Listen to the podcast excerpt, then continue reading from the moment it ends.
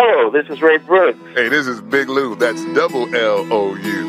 Hi, I'm Veronica Jackson. Hey, everybody, this is Adam Gussow. I'm Dietra Farr. Hey there, folks. This is Dom Flemons, the American songster, slapping the dap with Jack Dappa. Hi, this is Guy Davis. Hi, I'm Shemekia Copeland. Hey, I'm Ben Turner of Piedmont Blues. I'm here with Valerie Turner. And we are bluesing with Lamont Jack Pearley. Hi, I'm Larry Griffin, and I keep it locked and loaded on Jack Dappa Blues. Yes, yes, yes.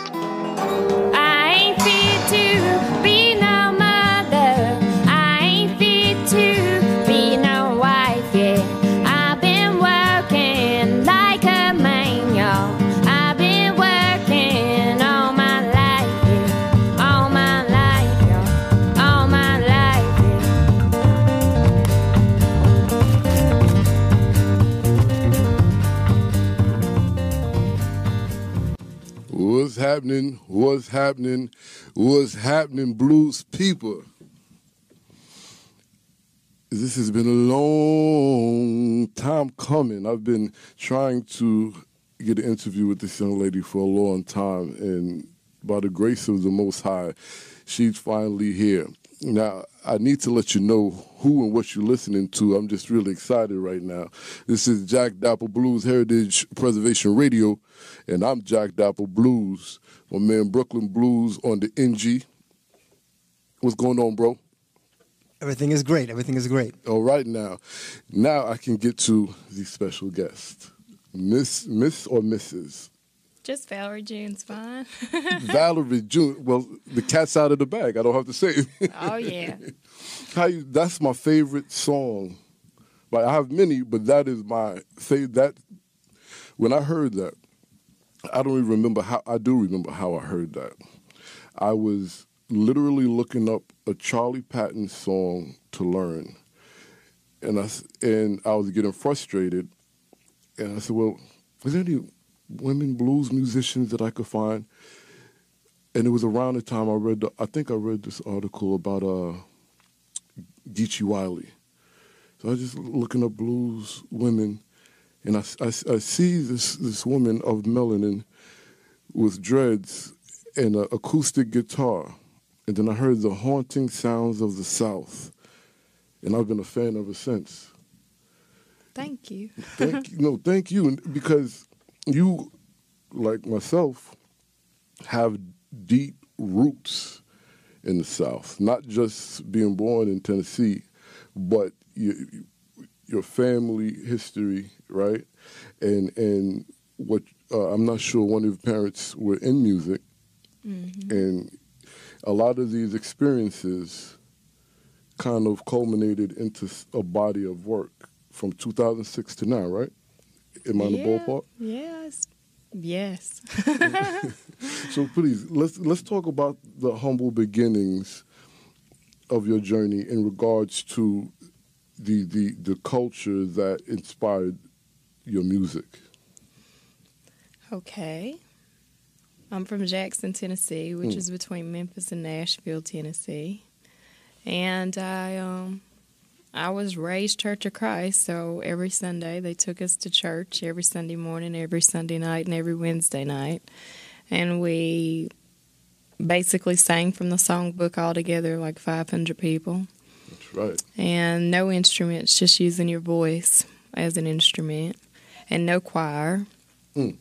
And uh, and then after I got older, 18, I left the house and moved to Memphis. And in Memphis, I met so many amazing musicians that were so many different styles and genres and loved music. So they all started to, you know, you're hanging out with people, you just listen to music while you're having drinks Absolutely. or making dinner or whatever. So I got turned on to so many musicians from different time periods that I'd never heard of that were doing songs that were songs I sang in church. I just sang them without instruments. Right. Like John Hurt singing Farther Along. I sang Farther Along for years. Wow. Never heard John Hurt's version until wow. I moved to Memphis. Or the Carter family singing Keep on the Sunny Side or any of the um, Lonesome Walk the Lonesome Valley. These kinds of songs, I never heard that until I moved to Memphis. And wow. so it was, uh, but I sang the songs. Right. And um, so it was neat to hear the interpretation of people doing them with instruments because we were told instruments are you can't use them and They were evil. yeah basically you could play outside of church but you couldn't play in church Inside rarely church. would you see somebody like you see somebody tapping their foot but it better not get out of hand Well, right, because that means they, they're not filled with the Holy Spirit, but they filled with the holy brown juice. yeah and they might start dancing and we can't have that can't have. wow. So see, this is this is beautiful because this is what this platform is built on. I, I want to ask you a question because you made it clear when you were in church, you used the voice, and you also made it clear that instruments were somewhat a no-no. I I would like to know, besides the spiritual belief of the church, is that also to your um, belief part of our tradition carried over because we're oral uh, story type of people? Like a voice being the first instrument. Maybe so. I never thought about it like that, but I think I think it's different for people, different people. Um, like I've co-written with several musicians, and usually the first question I ask them is, uh, "How do you how do you receive songs? How do you hear songs?" And for people who started with instruments first, they didn't start singing. Then they usually start like hear songs with a guitar or whichever instrument they started with first. They might play 50 billion instruments, but the one that they started with first is the way that they usually start to hear songs. Because you hear, like, just the same way a painter can see in their Right. mind's eye what the painting will be, you can hear what a song will be. Mm. And so I say songs come to you. And with me, I hear voices because voices are where I started, I guess. I don't know. And that's the gift that I allowed to come into my life first. So usually most of the songs I hear voices first. But with that song, Working Woman Blues, I sat with the guitar for a while and I just started to play it and that song came music first. Mm. And I played that music for at least a week again and again the same, you know, running transy part. And then after playing it for a while, I started to hear the voice singing. But that's a new way for me, and it opened up a new cycle. Um, so it's interesting to think about the voice being something that, like, you know, when when everything would be taken away from us, then we always had our voices still. True. So I can see how that would be, you know, something that we as a culture would use as a Always do. foundation. True, true. Now, I, I, I'm happy you brought up "Working Woman Blues," which is my favorite song. but um, a friend of mine, I had him come over at the time when I first heard it, and he was like, "Oh man," he knew who you were. He's like, "I love Valerie June, man. She has such a haunting voice." Said, That's a good word. That's a good word. So now bringing it back to present day, why that's a good word? Because you haunting in regards of the the emotions and feelings of yesteryear, the ancestors. You, you know, I, I don't like to use the term channeling. I don't know, but you know, so I don't want to uh, uh, be funny or condescend anyone. But it's almost as if there's there's a channeling from whether it's the field, the church, just the shotgun houses. Where where is this voice coming from? It's really natural, and I'm not trying to be funny, but it's beyond natural and beyond artistic. It's beyond authentic, if that makes any sense. Do you do you know where it's coming from? Is it intentional? Is it a style, or it's just what the Most High gave you? It's just what I've been given. I have so many different voices that come, and what I have to do as a singer is to honor those voices and try to sing the song with that emotion and the feeling that it that I hear it in the head, you know, in my head with. Um, I do hear it, and sometimes I hear high voices, low voices, what would feel like a male male voice, which is from a lower part of my body when I sing. And sometimes I hear like a childlike voice, so I sing from a higher place, trying to always honor the song, serve the song, serve the voice, and just be a servant and say, okay, well, you know, I have to, uh, the song is sung to me this way, so I have to translate that to the audience this Absolutely. way, you know? I'm just like letting it come through me, basically, is what, I what I do. Is just like, okay, let it come through me. and then the part where I get involved is after I get the whole song, then I start to say to myself, okay, is this a song that I'll sing? Is it for me? Or do I need to put it in the book of songs that I'll, when I find the singer for it, Right. I'll let them sing that one. And I choose to sing the songs that I can s- personalize. Like Working Woman Blues, I got that. I know what that feels like. you know, I can personalize that. That's all I can, I'm all up in it. but um, if it's a song that I receive that is a subject that's not necessarily something that I see myself singing, then I just, I'm glad I got it. I'm glad Right. it came to me.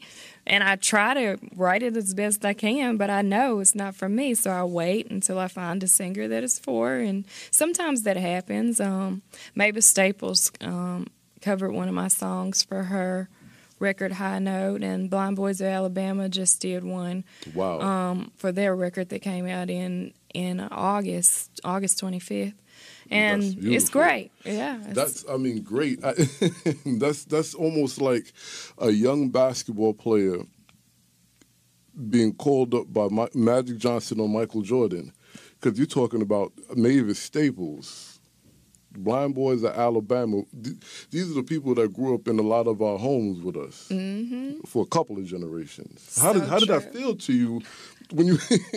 how did this happen? Did they call you and it's like, hey, um, Valerie, I wanted, you know, how did this happen? so many ways. Um, usually it's through people like Mavis is a A and R guy is Andy Kaulkin, and he loves my voice and my songs, and in particular, he likes Working Woman Blues.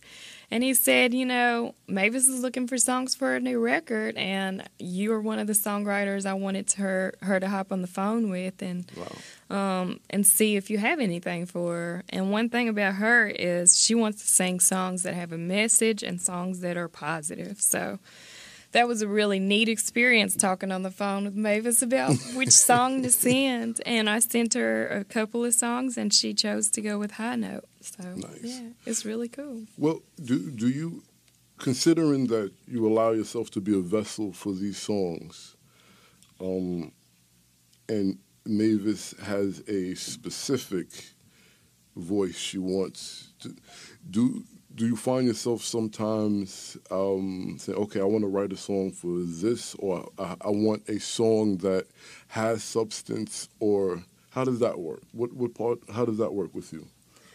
Well, I'm not very good at that. I want to be, and so I write with other writers in order to try to steal some of that magic that they have of writing songs that way.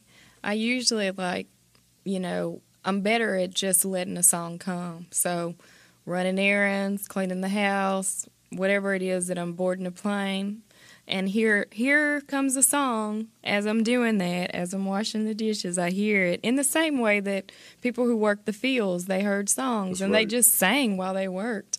I get songs when I'm doing things, when I'm in motion, not when I say, I want to sit down and write a song for Mavis today. no, it just doesn't work that way for me. But I sit with other songwriters and I bring these little skeletons that I have, or which are pieces that I got just a small part of, and I don't have the other part. I've tried to force it to come, but it just doesn't. And so I sit with the other songwriters and I say, okay, what have you been working on? They say, what have you been working on? And I sing to them parts that I've received, and sometimes they have the missing part. So I hmm. think that's really cool. How this world of song really isn't anybody's that you can just catch one. You know, True. people just catch songs that write them. You know. Yeah, I do. But I think some people are really talented at writing about specific subjects. So they can write about the color blue or clouds, and they can write an amazing hit song like About that. I'm like, right. give me some of that magic. give me some. I want some so bad. so well, okay. So let's let's because I like to keep it heritage, but let's dive into the business of music, commercial business of music, and accolades because it it is a good feeling to be rewarded for your hard work, right? And it is a good feeling to have a million people like your work enough to buy it, right? How do you feel when it's that time? Matter of fact, hmm, let's go back a little bit. Let's let's let's step this back. The time and the process for the album is that back to organic, or is and then after all the songs are written, you select songs from all those that you got and say, okay, I, this is my new album. How how does that work? That's hard. Um, like with this later latest record, Order of Time, I had been writing over the course of a decade, and I had like a hundred songs, and I sent. I sat with the producer, and he was like, "Well, send me all the songs." So I sent all of them to him, Matt Marinelli, and he took the time to listen to each one, and he made a list of his favorite ones that he'd like to record. And I took the time to listen to each one again because some I've written years before, you know. And um, and I made a list of ones I felt were calling me to record them right now. And then we sat together, and a lot of our lists were similar, so we started with those songs. Okay and we recorded those. And these songs don't necessarily have anything to do with each other. They happen at different times in my life, different ages, totally different work, you know, like what, you know? So then from there, we recorded the songs, and I was like, well, how do I bring this all under one theme in right. one record? Really, they're just songs I've written um, that I received that have totally different moral messages right, and or experiences yeah, yeah, and feelings and genre classifications. Right.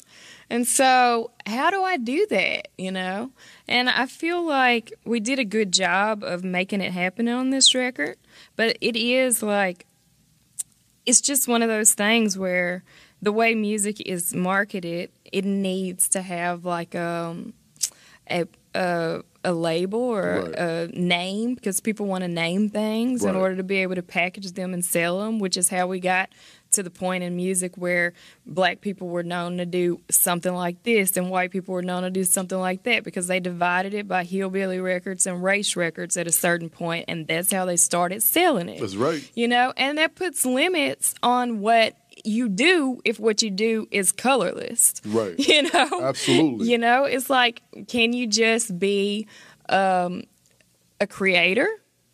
A, we are made in a a person who creates and dabbles in art and loves, you know, different mixing genres and colors and ages and styles and, you know, cultures and appreciates those things. And if you are, then are we fumbling around like, how do we sell this? How right. do we market it?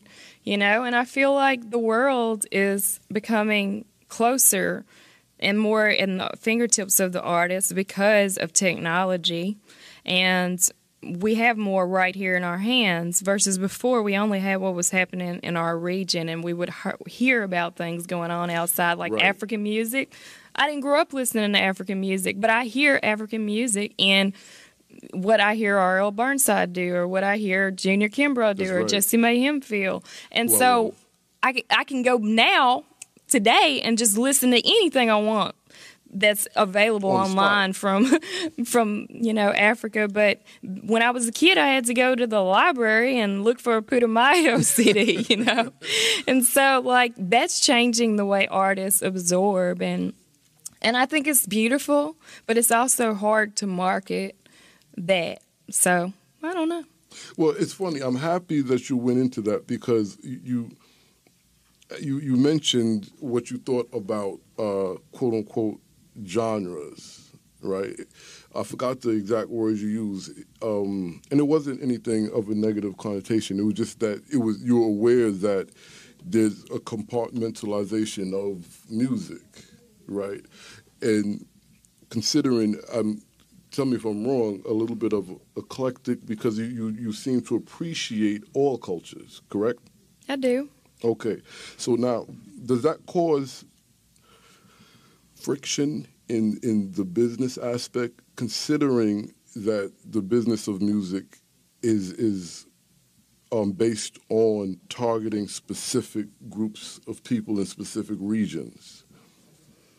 I think it has, but I feel like it's changing, you know? Because of the digital yeah. platform. Yeah. And because people have so many different genres on their iPhones. Right. The listeners are changing it. You know? exactly. Because they have access to more versus you used to only have access to what was being played in your neighborhood, right, your area, literally. but you have access to more now. So people will have like black folks that have a rock and roll song, straight up hard rock song, or white folks that have a rap song, and the lines aren't so much there. And I feel like with musicians, the people who make music, they were always crossing those lines. They were always dabbling because music is the universal language. So it was always like, hey, okay, what y'all doing over there? I like the way that sounds. What's that beat? oh, what's that? Oh, I like the way you bend that note. Cool. You know, and we were just like communicating that way regardless. So now it's just co- becoming even more open, I feel like, and more artists are going to be able to just be who they are. It's going to be more about like, who are you? as a As an individual, yeah. Right. Well, it's funny you said that. So it, it's not funny, but ironic because are, are we saying that it's not even just the the the business of music?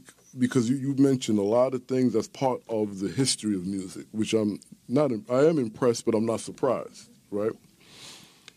If you go back and you read a lot of uh, musicologists from the 18, late 1800s to the early 1900s, they had a lot to say about uh, black music in regards to European music and and different technicalities and stuff like this. I think when you mentioned bending the note, that kind of brought that up because the um, I can't think of this German uh, musicologist's name off the top of my head, but he he really spoke bad about African American, what I like to call African American tribal music, right, and blues, and it's not a music. It's not technically sound.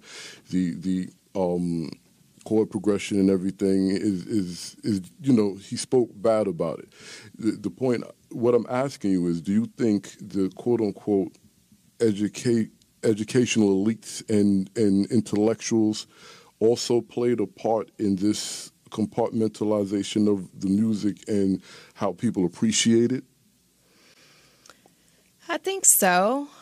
It seems like, you know, if it had been, if they figured out a way to market it that wasn't so separated and um and write about it that wasn't so like separate then it would be you know people would have easily started to blend more and listen to more of different races at an earlier time, you know.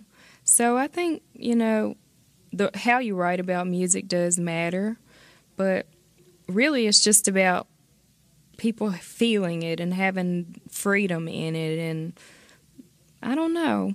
I just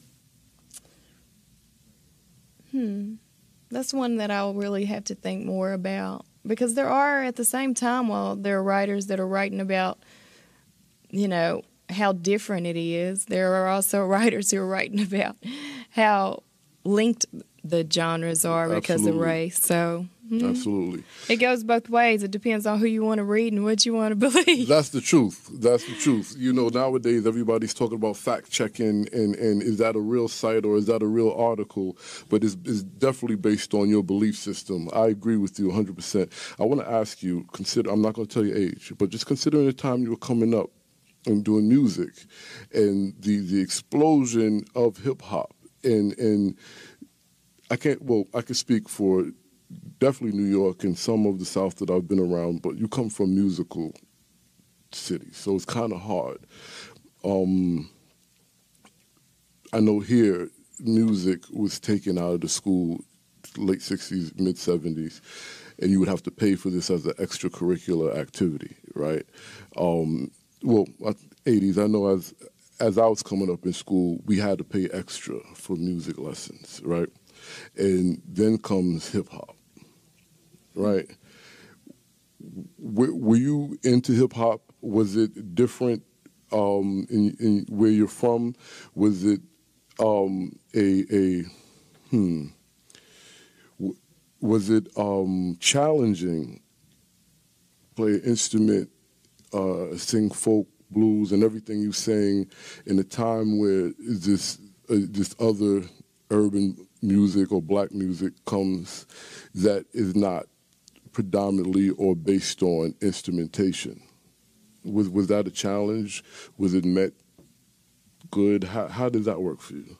For me, there's always been someone to look up to in that sense of uh, having somebody that was playing an instrument that was recognized for their art. Like Tracy Chapman was there. Absolutely. and Absolutely. I grew up listening to her and loved her so much. And, you know, there's just so many, um, you know, if you were in my teenage years, if I listened to Bob Marley, being aware of the fact that he played an instrument as well as singing, you know, um, and that he was writing songs, that really mattered too. As a singer songwriter. Yeah. So anybody who is a singer songwriter, I really was listening to them quite a lot because I was curious about songwriting and um but I listened to whatever came on the radio. I listened to all genres and my father promoted people like Bobby Womack and Prince and K-Ci and JoJo and New Edition and people like that. So I listened to a lot of modern African American uh, radio stations where he would be, you know, promoting most of his shows, and he listened to music 24 hours a day. I mean, it would just be going, going, going. My mom would be like, ah! so I heard everything, and um, and then I knew I wanted to play an instrument, and I heard I heard music that had beats. I heard music that didn't because I was singing in church every week without it. And I knew I wanted to play an instrument, and I was like, okay, well, I'm in my early 20s, and I'm sitting here with this guitar. And, you know, the only person I knew who had played would be somebody like Lauryn Hill, you Right, know, and right. she learned, I guess she learned late in her life. I don't know, but that was um, a record that she had put out where she was playing and singing her own stuff. And I was just kind of like, you know, what I have to do is I have to just sit with this instrument and listen to more people who are just doing simple folk songs, able to do one and two chords, three sometimes, just the simplest form. Because I'm a little starting a little late to be trying to like Not jump on the me. Hendrix. you know what I mean? Yes, Let me just call, come back here a little bit, learn some basic chords and some basic folk songs. Right. Then once I got that foundation of of like learning basic folk, then I started to bend those notes a little bit. Learn a little bit of songs where you some can bend some notes. So mm-hmm. that walks me on up from folk to folk blues. you know, so just basically going back to the root and having it in my head that you know, if I do 10 minutes a day, by the time I get 80, I'll be able to play like Elizabeth Cotten or Mississippi John Hurt or right. any of the musicians that I admire and respect that were not like given an award or accolades for their work until they were very old. Right. So my perspective on success had to be totally different than the perspective of success of modern artists. Modern artists want, you know, to just okay, can I get that Grammy now? you know what right, I mean? right, right, right. And it's more like uh, I don't know. Has Mississippi John Hurt won a Grammy? I don't think you know, or or Elizabeth Cotten or Etta Baker, these people who played these instruments and I still haven't seen a picture of, of I've seen a picture of Ivy, but I have not seen Elvie. I have not seen a picture of of uh, just Geeshie Wiley. Some of these people we don't even know. yeah, but they are huge in the like the structure of American music, of our music, of our culture, African American culture, and it's like and American music for that matter. Yeah, and there'll just be like one photo of them if there's any, If- you know. that's right. That's right. So it's just um I was curious about how did Hendrix get to where he is? Mm, you so know, who was he standing on? Who was he learning from? Who was he studying?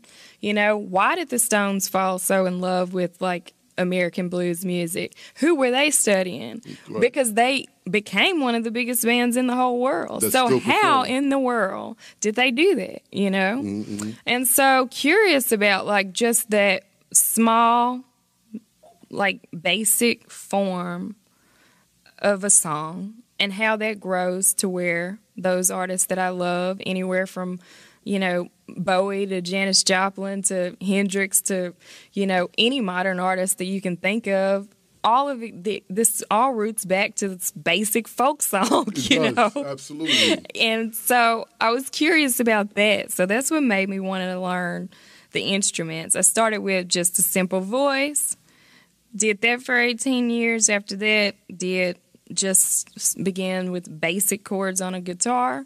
Then started doing the basic thing on banjo and ukulele, and it's still a slow process. Small little steps mounting up to do something that is whole or Absolutely. fulfilled or whatever. And I don't know. I mean, it happened basically, manifestation happened a lot faster than I thought it would because I Really? seriously thought that I would be very old. If you saw me when I was in high school, I was a cheerleader and I used to, like, you had to learn the dances Yeah, and yeah, stuff yeah. they called me the black girl who had no rhythm. like no rhythm. Like I could not keep a beat. You know, Really? I was off on everything. so I had to teach myself how to like. I had to sit with that instrument ten minutes That's a day right. and teach myself how to like keep time. And I'd had had people like you know, just knowing that somebody like Andy Irie exists in the world. That's Wow. kind of a powerful thing. Very. She was doing her thing That's right. it's different from what I do, but it's her thing, you mm-hmm, know. Mm-hmm, mm-hmm. And I love that. And so knowing that you know people that were there were young people that were doing it as well, that was cool. But also knowing that yeah, these people probably started their music careers when they were kids because their parents maybe gave them lessons or something Right, or right. helped them along the way with that side of learning an instrument. But um so I had to talk myself into it constantly. Like, just sit, just play, just work on those calluses. oh my goodness! Do I have to show you? Just so you see that Yeah, that you, got it too. yeah. they should be able to identify by our hands that we play. That's right. Because I, w- this is a, a good question. I do not like using thumb picks or picks. Certain songs I use a thumb pick for the sound because I like slide. Yeah, Right. But uh, what do you like? Flesh better too? yeah.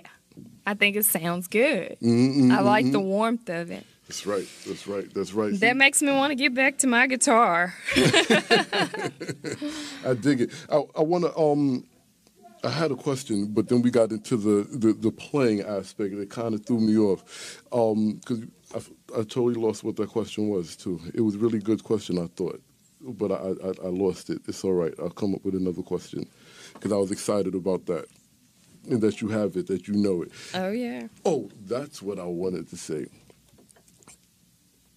Did that, was that instilled in you taking the long road, no pun intended, from your time in church? Because you, you, you're very comfortable in the fact that this is a marathon, not a race. right, but, it, but it's the truth, right?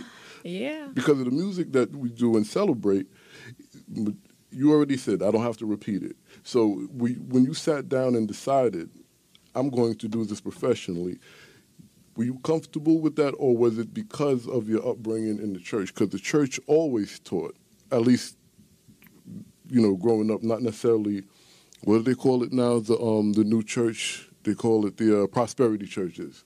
Outside of the, the the old school churches, always spoke about the long road. So do you think that was why you do think that's why you're comfortable understanding this is a process and a journey? Um, I really feel like it's more because of my parents and watching their life um, progress. Because uh, my father had his own companies, and I watched the ups and downs of it. And my mom worked with him, and and we all worked with him. And I knew what his goals were, And I knew that he was working every day towards them. And sometimes he had great success, and sometimes he had setback failures. And he was a black small business owner in the South. So sometimes, for no reason, crazy stuff would happen That's right. because of the way he looked. And he'd come home and he would talk to us about all of these things, you know? And so, and he died, you know, with work on his mind, you know, just that was his life. He dedicated his life to that. And so I just kind of feel like watching them juggle, hustle, strategize, learn how to like exist in the world and raise five kids and move through. That kind of like set me up to just be like, okay, it's gonna be, I'm gonna have to hold on tight here because Mm-hmm, if I live a long life, I'm gonna be just making making it on through each step, you know. And in the meantime, while like dealing with the day to day and the survival, they also taught me how to transcend and how to dream. And so, like, being able to live in the dream world, that basically, I think, ex- it expedites your whatever it is you're trying to create or manifest or live. Like, if you can manifest it first in the imaginary world and live that and really feel like it is real for you, then it starts to become real in your physical reality mm. faster. So the fact that they like did the groundwork, did the hustle, had their heads down every day, just grinding, making it through, but also dreamed so big that great things did happen for Yes. them occasionally, then that was like the thing that kept me that I that I feel I learned the most from them. Nice. You know, I Just do. I dig it. Keep on dreaming big. All you can do is not make it. You know what I mean? Like, okay, at least you got you you putting food on the table. The electric bill's paid, and there were times when it wasn't. You know, tell me about it. And there were times I was thinking about to my mom cooking. You know, neck bones on the stove in the bedroom, like a gas stove, Mm-hmm. kerosene stove, because the you know power bill wasn't paid, and I would be like man, they didn't pay the bill again. it's cold. You know, she be cooking. We didn't know that we were broke, you know. I do know. They never let us know we were broke. We had a mentality of we're gonna we're always successful. That's right. You know? You're gonna make it. And what happens in the mind and in this imaginary realm is so important. What we're putting in there and how we're constructing things and what the vision is there, you know? right. So because they gave us that vision and the power to use that, then and they also gave us the hustle and the drive to use our bodies and, and leg work to make things happen, then I feel like they set me up, you know? I know I hear that. I, I want to say that's the black family, but that's every family for the most part. Yeah. So you can't you can't just say it's one. That's the American dream, mm-hmm. and it's the truth. Most most of us are still living it. I have to ask you this though: Are you still eating them neck bones? It's been a long time since I had neck bones. yeah, it's been a long time. I honestly, I don't think I could eat them without her barbecue sauce. Mm, mm, mm, she makes some good homemade barbecue I, sauce. ooh, I hear that. Because I was about to say I'm gonna have to call the missus and have you come over for dinner because we stopped eating meat, but we will make some neck bones in a second if you come over. That is so funny. It's been years. I stopped eating meat, but then I started again because I needed to for my health. But mm-hmm. I stopped eating it about for about ten years, and wow. And then I started just, I mean, I needed to eat it, so it just depends. But usually I just eat kind of lighter meat, you know? No, I understand. Let me ask you a question. Out off music and all of this, health, right? Because health is extremely important to be a vessel and, and, and do your calling, your anointing. What I, I- first I want to ask you, how did not eating meat almost um, hinder your health? If I ask that correctly, I'm trying, you know, don't want to dig too deep into your personal business, you know. Well, I was, uh, I didn't realize that I was diabetic. And when you're a vegetarian, you depend a lot upon like potatoes and rice and starches to feel full. Mm-hmm. And so I was eating all the things the starches as well as grains and stuff. But to feel full, you put some rice with it. That's you know what I mean? Or some beans, which are everything has sugar, but the things that are starchy have more. So. Right. So the beans that I was eating, I'd be like, I'm eating beans. Why is my blood sugar going high? You know, because that is also a carb, you know? Right. And so, like, and then fruit, I was heavy into fruit. Start the day with a, an amazing, healthy smoothie, That's and then move right. into some salad, and then go into a beans and rice for dinner or something like that. And that n- that is like ninety percent sugar. Wow. The only thing on that palette that wouldn't be heavy sugar would be like the leafy greens and maybe cucumbers. Raspberries are lighter in sugar, but there's only a few vegetables that are super light in sugars Right. and fruit Right. that's super light in sugar. And then I had like tons of nuts, but that didn't make me feel full enough. Of course not. so I was leaning on potatoes and things like that, quinoa, and you know. So then, when you become diabetic, you're like, wait a minute, I don't really need to have so much rice or so many like um, so much quinoa or you know that's actually not healthy for my body Right. to have too much of that stuff. Like a, a regular sized portion is too much for me. So I eat it, but I eat a smaller portion. And, you know, then in order to make sure that I'm full, I'll eat a little chicken or like a little turkey or something like that. And most of my plate is leafy greens and vegetables and fruit. Most of the plate is that. So if you look at a plate of food, usually half of it is a salad and the rest is like two small handfuls Of of the carb and the meat and that'll be what I'm eating because that's what's going to keep my sugar from going too crazy and it Right. still goes crazy. so I take insulin, you know. Oh, wow. And I need to be able to enjoy my life and if there's a birthday cake there, have a little piece, you know, or Especially if it's chocolate.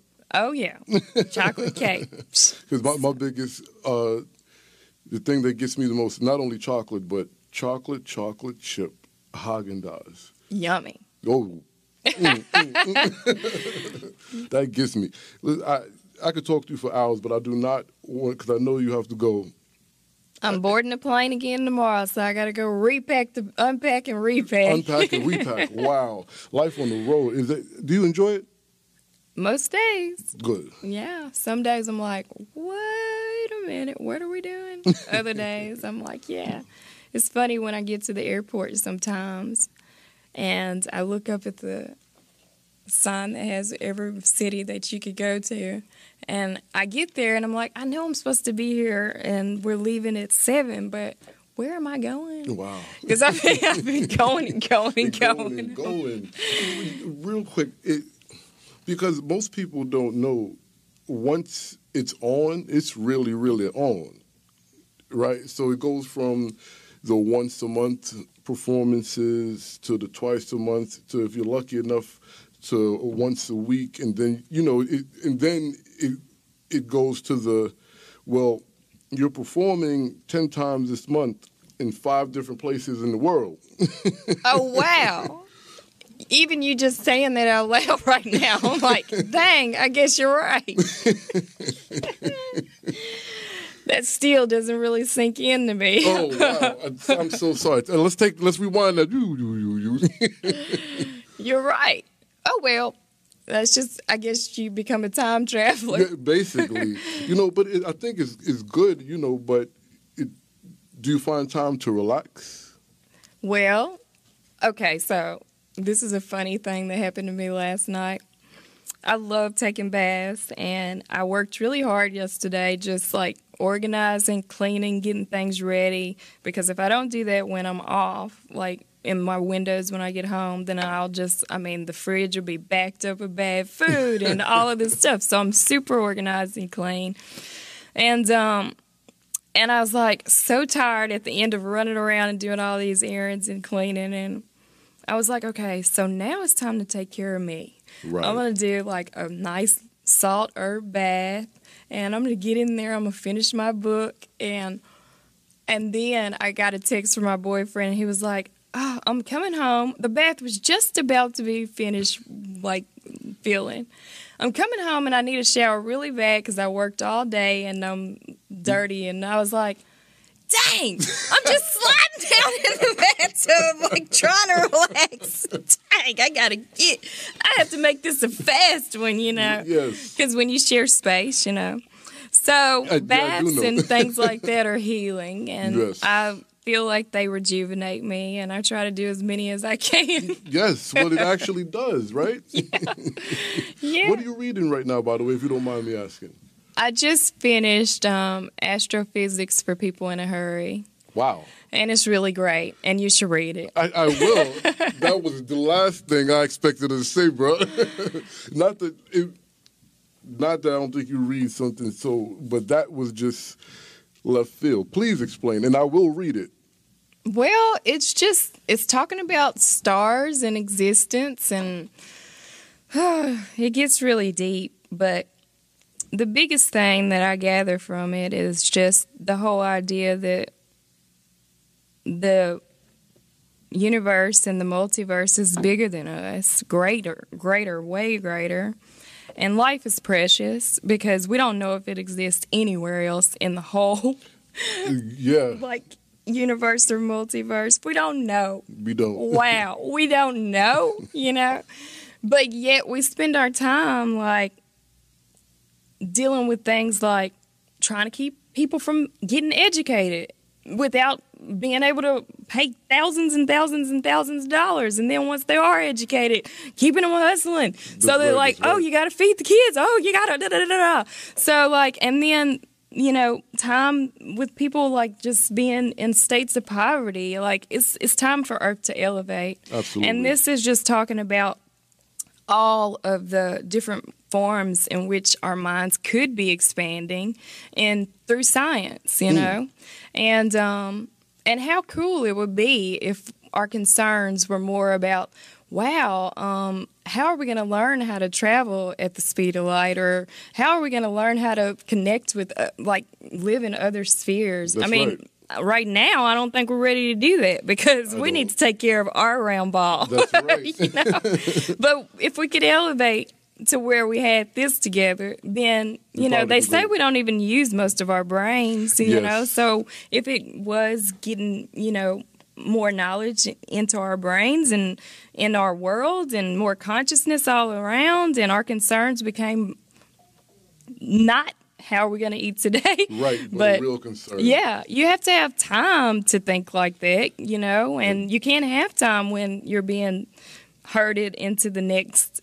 Okay, this task, right. that task, just to pay bills, you know. I do. So it, that really is just the working woman blues again. But Oh, right now. dealing with that and then taking your mind out of that and thinking about like well okay the sun's a star it's not going to last forever okay the earth is how does it survive without the sun it doesn't so we are small in it all and and our lives are so precious and so delicate and life in general is and so having a respect for each other and a gentleness and a kindness for each other and creating that better and better world from that point and knowing that maybe humanity won't exist always but we can at least make it gentler for those who are children now who will be That's living right. here after us and Right. on and on and on so i mean it's a deep book it, it's deep in a short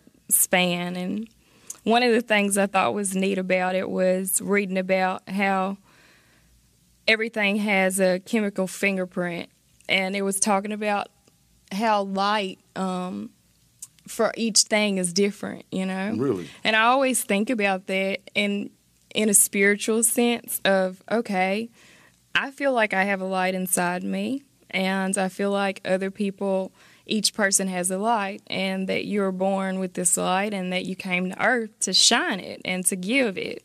And so if you did come here and you do have an individual light like a fingerprint, then your light is so needed and necessary mm. because it's so different from everybody else's. And so when I read that, I was like, oh God, you mean that it really made me feel like it's true that it's not just in my head that each person does need to shine and that we do need to move towards our path and believe in ourselves and not get caught in the everyday Hustle so and much. bustle. Yeah. Right, almost as um, that can be equated to being an artist, and they always say, "Be who you are as an artist," because we already had one. This one, right? Yeah.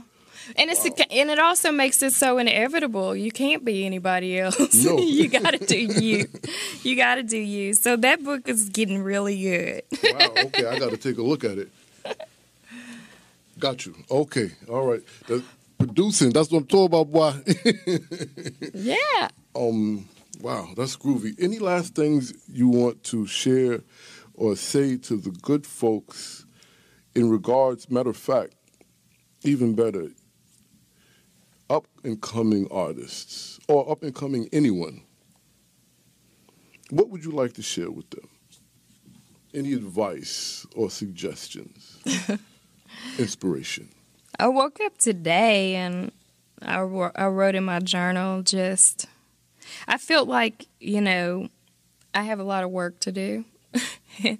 and that it was bigger than me today. I was just like, wow, there, there's so much to do, and I'm not going to get it all done today. I'm just not.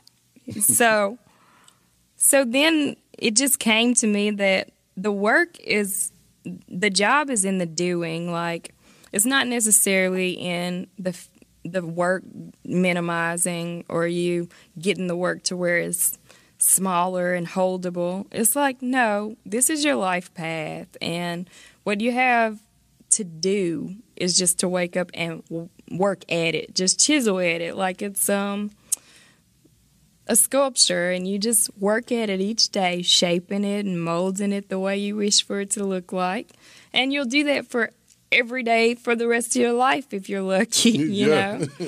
and so making that the vision, not to like I'm just going to wipe all of this work out and be done. No, it's just like I'm going to keep working at it every day, developing it, getting better at it for me, you know, because better is relative if other people are involved. yeah. you know, it's like, no, just better at what you see in your mind's eye.